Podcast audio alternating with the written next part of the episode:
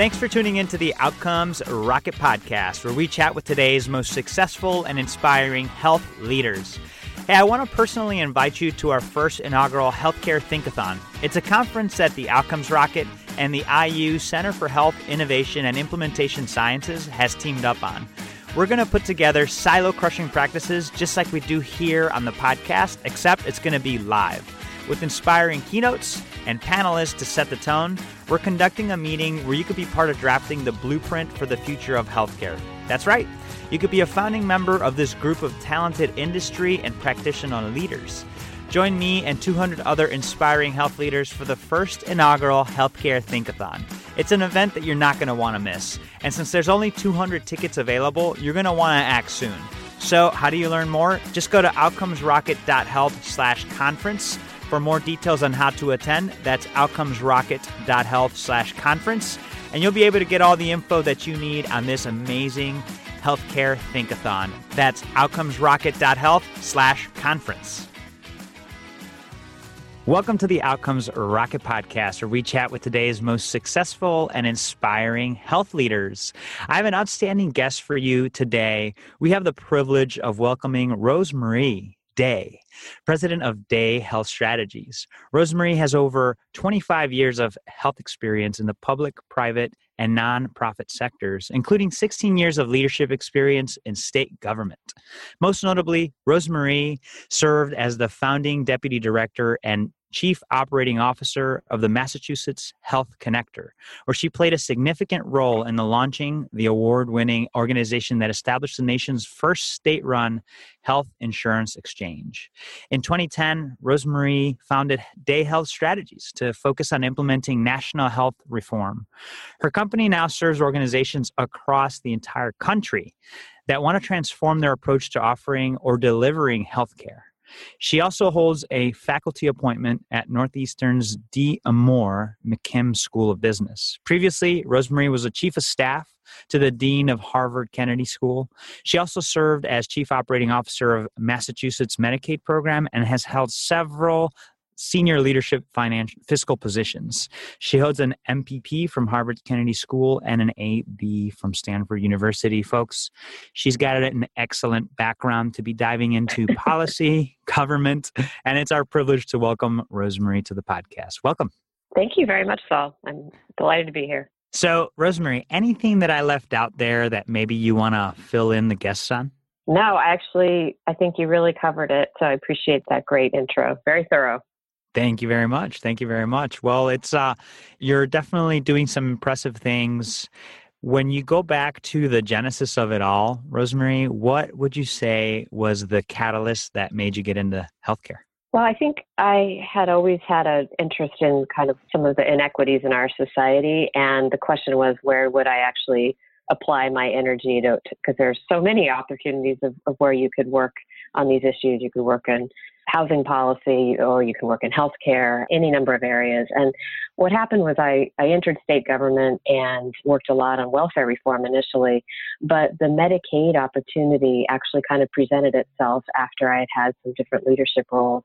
And I kind of leapt at it because I just saw that program's size and importance and complexity as just being like the challenge I wanted to take on. So I said yes. That's awesome. That's really where I got my start. And then it went from there. But that's how I took the plunge. That's fascinating. No, and, and so you took the plunge in a big way. You've obviously you've served in many different capacities. Today, Rosemarie, out of everything that should be on the agenda of medical leaders, what would you say that one thing is that can no longer be ignored? I really think it has to do with making sure that all Americans have access to affordable and quality health care.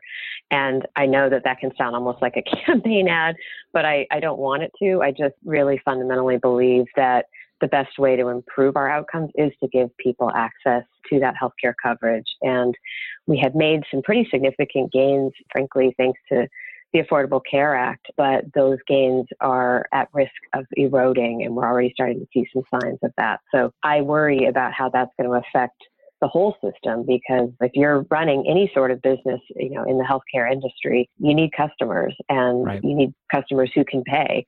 And as we all know, healthcare is expensive and not everyone can afford to pay for stuff out of pocket. So the fact that we've got some real significant gaps still today or something I think we need to continue trying to address. That's a really interesting uh, point, Rosemarie. So, what would you say some of the key areas of erosion that are happening? I see it in, in two ways. One is just that some people who had insurance are losing that coverage or, or choosing to say choosing with quote marks, choosing to drop that coverage because they find it to be too expensive. If if they don't have the benefit of employer sponsored insurance and they're buying on their own through the open market and don't qualify for subsidies, you know, they're going to find the costs to be increasing at rates that, that could be unsustainable for them. So that will force some folks to drop coverage.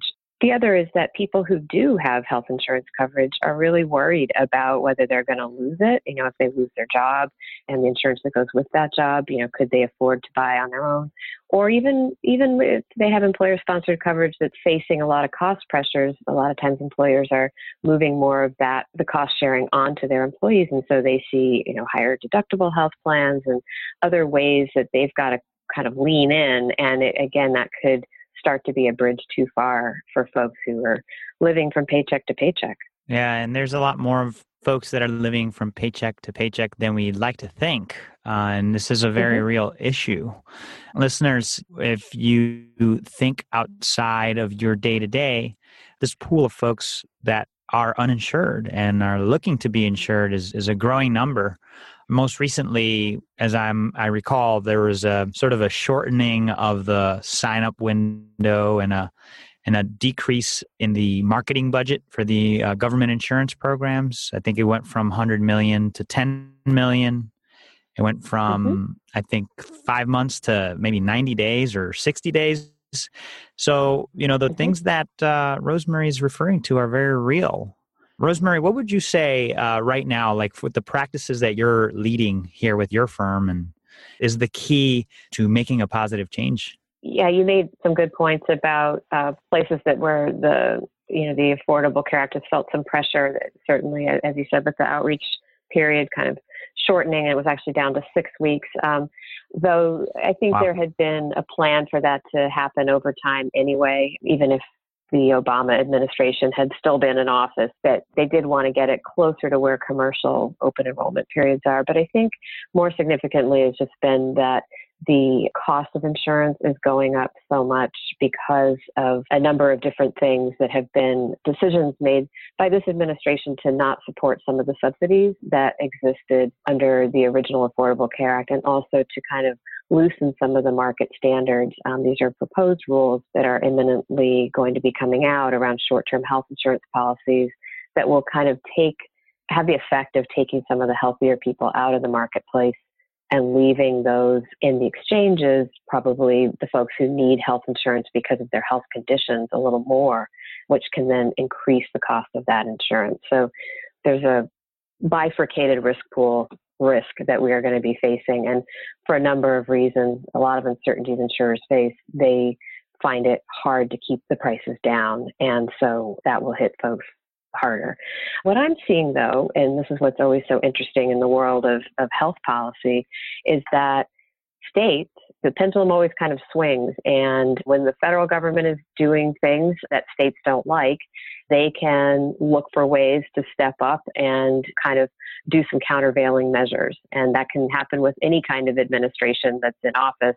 States will look potentially to counter what's happening. And so I think we're seeing some of the states stepping up to look at ways to shore up what was built in the individual insurance markets. And that includes contemplating implementing a state based mandate. And I'm working with a state right now that is taking a serious look at that.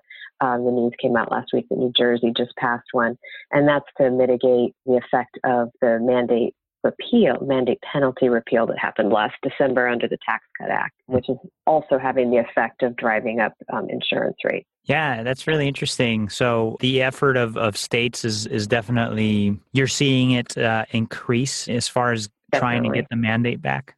The mandate is probably one of the most controversial aspects, but there are other things that get into that whole world of insurance regulation where state insurance commissioners have an opportunity to take a look at their markets and kind of set their own regulatory rules around things like these short term health plans.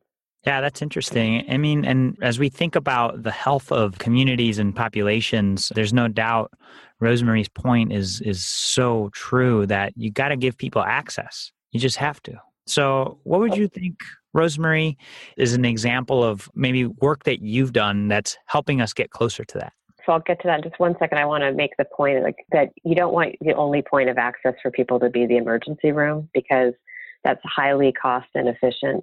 And if you if your health condition is really a manageable chronic condition like diabetes, you don't want to manage that through the ER. You want to be able to manage that through preventive care. And that's really where I think you make the case for coverage so that people can avoid those really acute conditions and be able to to manage stuff at the front end. So that's my plug there. In terms of um, that's a great point. Yeah.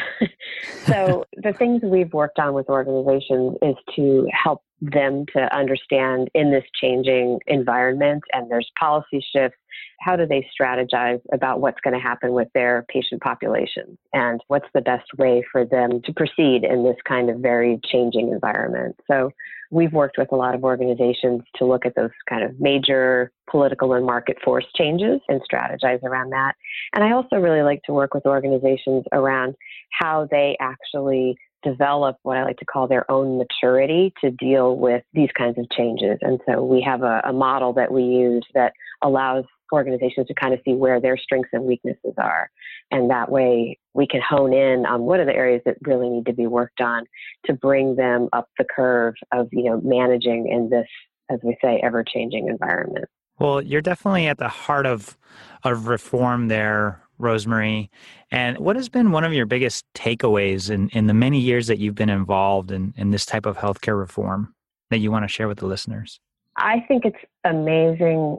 It's interesting that you can accomplish so much actually with very few people. Um, you know, I had originally worked with very large government program like Medicaid, but mm-hmm. when we were launching the state's health connector, that first one out of the gate, we had a very small team to begin with. And what we were able to accomplish with a small number of people, but who were extremely motivated to make something successful on a very tight time frame, having everybody energized and rowing in the same direction, it's just kind of phenomenal what you can accomplish in that regard. And that that was um, for me kind of breathtaking to see when you didn't have the usual kind of larger organization bureaucracy, and we actually had bipartisan political support, you could just accomplish a great deal with, with relatively few resources. So that was a big lesson learned for me, like how that, you know, seeing, living how that can actually happen. And it was very exciting.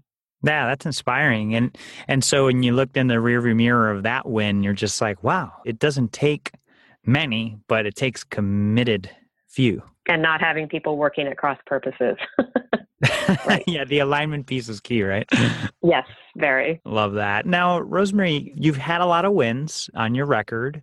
Can you tell the listeners of a time when you had a setback and what you learned from that setback? Yeah, it, you know, it actually is kind of the other side of the win. So I would say the launch of our of the state's health connector here in Massachusetts and, and what that begat was was very exciting for somebody who uh, started out as a policy student and thinks about these states as the laboratory of democracy and being able to see mm-hmm. that it had the potential to go even beyond our state, which I didn't even imagine when I first took the job. But I think during the really rough and tumble uh, startup stage that we had, and I was there for the first four years, we got to a more stabilized place. And what was interesting in the arc of that, of getting out of that crazy first year of startup and more into like the way a real organization should run, not putting out fires every second, but yeah. trying to get to a more sustainable mode. I learned that there were people who were absolute, like that we brought onto the team who were just superstars in that very hectic, kind of crazy stage of the year one startup. And then when you got to a place where the organization started to run more norm, I would call normally, the way I was used to much more established organizations running, some people were not as good of a player in that stage. Some people could make the transition and some people couldn't. And I, it took me a little bit to understand that because I hadn't been through that transition before. And usually when you're giving people reviews and you're thinking, well, they're so great at like they got us through year one, but now we're like in year three and you say, huh, okay. There, you know, people can can be great at multiple stages, eh, but some people are really probably better for year one. Yeah. And that was a real lesson learned for me. And that's a really interesting thought too, right? Because if we're as we're thinking uh, about these types of transitions, you know, we're health leaders wearing our hat. We got to deliver on a certain metric or a project. And Rosemarie's point is is, is interesting, right? Because the person that could help you in startup mode really may not be the one that gets you through the next step. How do you plan for that, Rosemarie? Like, what suggestion would you offer our listeners that are maybe potentially going through that change right now? Yeah, well, I should also mention the flip side was true. There were a lot of people I tried to recruit who I knew were really great producers who didn't want to take the risk of coming to a startup and yet keep them in your um, contacts list because they may be the ones who are great for when you're more established, right? That they just for weren't sure. comfortable at the super risky stage. And then kind of that converse is what I was, you know, the other point I made, which I think is just being aware that you need to kind of think about that risk takerness and almost like a personality inventory. And I'm, I'm not going to necessarily recommend one product or another, but but at least yeah. in the back of your mind, keeping that awareness of like it's not just the expertise around a particular knowledge set, because of course we needed that too, but it's that appetite to lead and manage through change that you're looking for, and then commensurately to, to sustain change. And I think it's okay to say, well, you know what, I'm glad we hired who we hired in the beginning because we needed them for the launch. And there were a lot of people who just didn't want to take that kind of thing on. But understanding that you're going to need to morph, potentially morph your leadership team as your needs change. Such a great call out. And I'm personally a big fan of doing personality and aptitude assessments when forming teams, whether it be the Myers Briggs or Strengths Finders, whatever it may be. It definitely helps. And they always say always be closing, but I always tell my my team mm-hmm. always be interviewing. And mm-hmm. to Rosemarie's point, right? If it doesn't work, like you got that year three person and you're at the beginning, keep them in your Rolodex. yeah, and I think you know one yeah, I, I was going to say Rolodex, and I thought, oh, I'm going to date myself here. But um, thank you for saying that. Um, I, I'm old school. I guess I think that as you get to know people over time too, you you get more. You're able to kind of gauge whether somebody is just a really strong individual contributor or they're a mm-hmm. really strong team player. And I think when you're doing crazy days of startup, it was okay to have really strong individual contributors. There wasn't even time sometimes to do stuff as really as a team, but over time you need to. So that's a quick gauge. No, I think that's so great. So great, Rosemarie. Great notes for our listeners that are leading organizations and building teams and uh, businesses. So mm-hmm. that's a great call out. How about one of your proudest healthcare leadership moments that you've experienced to date? I think it's really been the fact that we were able to successfully launch, you know, the Health Connector in a bipartisan fashion in one state and that the framework became a model that could be used across the nation.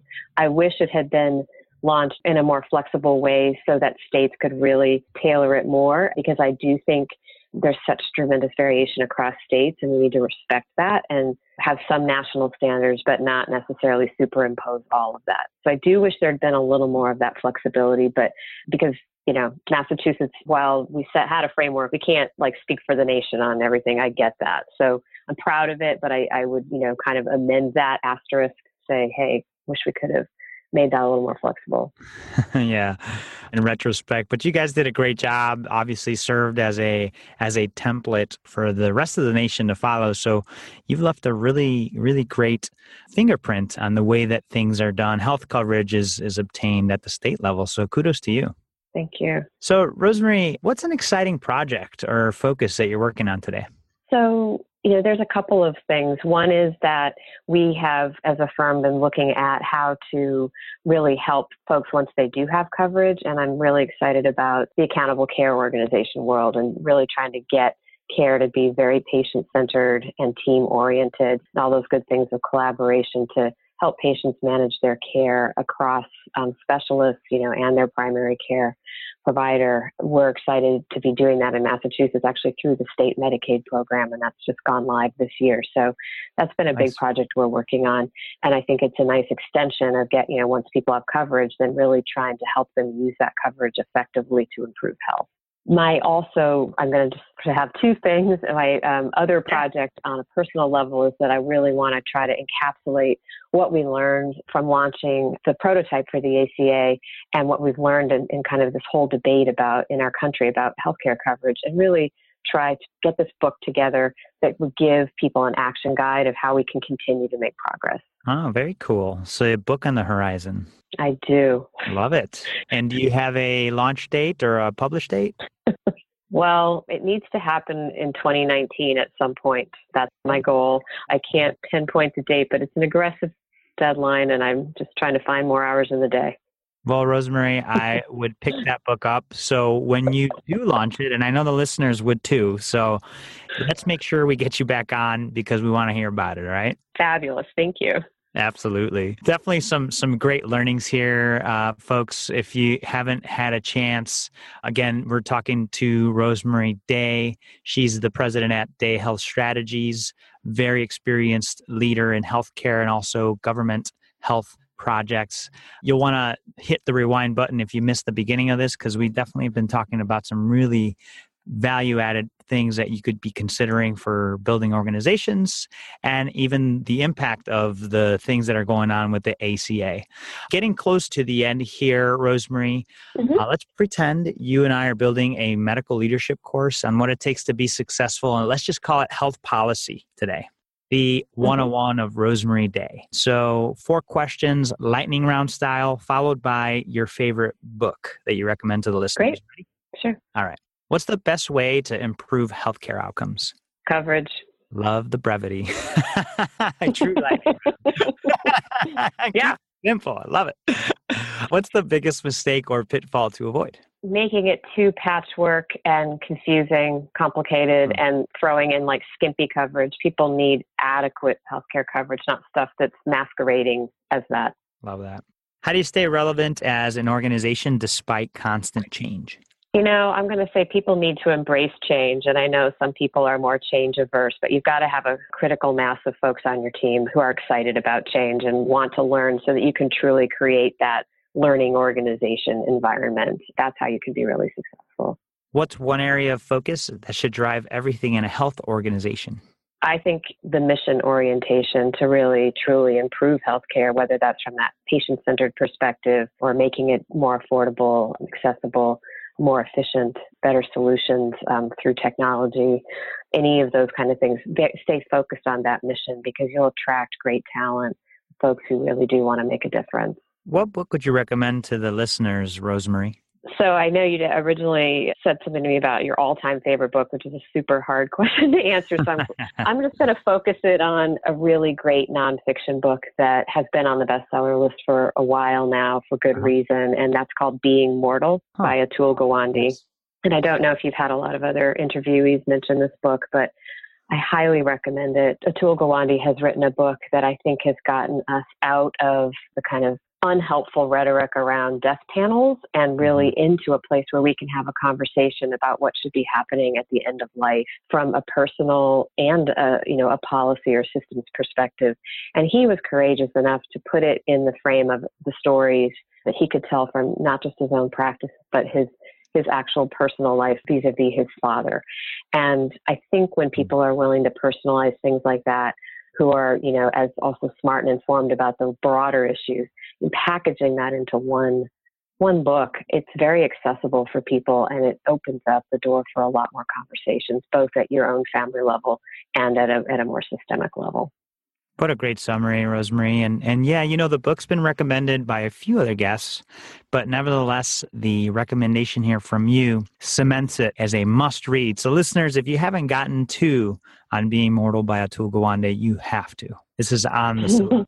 Yeah. Um, so, folks, uh, if you want more information, the transcript, links to the book that Rosemarie suggested, links to her work and her site, go to outcomesrocket.health slash day, as in Rosemarie Day, D A Y, and you'll be able to find all the show notes and transcript there. Rosemarie, before we conclude, I'd love if you could just share a closing thought and then the best place where the listeners can get in touch with you or follow you. All right. Well, to find me, um, you can find me through LinkedIn. My name, Rosemarie Day, and I'm also um, fairly active on Twitter, both through my company and personally. So at Day Health Strat or at Rosemarie underscore Day One. So in terms of a closing thought, I'm very struck by, I think, the power we have if we want to improve our healthcare outcomes. And as I said, I think coverage is a big key step to doing that.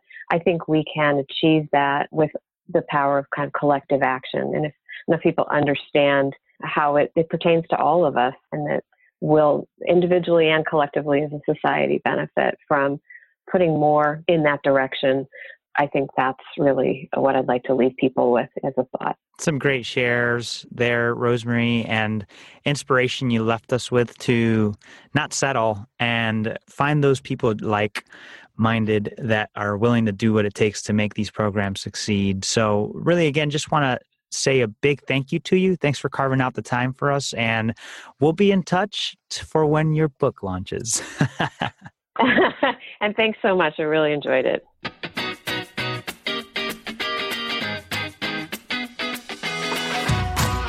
Thanks for tuning in to the Outcomes Rocket podcast. If you want the show notes, inspiration, transcripts, and everything that we talked about on this episode, just go to outcomesrocket.health. And again, don't forget to check out the amazing Healthcare Thinkathon, where you can get together to form the blueprint for the future of healthcare. You can find more information on that and how to get involved in our theme, which is implementation is innovation just go to outcomesrocket.health slash conference. That's outcomesrocket.health slash conference. Be one of the 200 that will participate. Looking forward to seeing you there.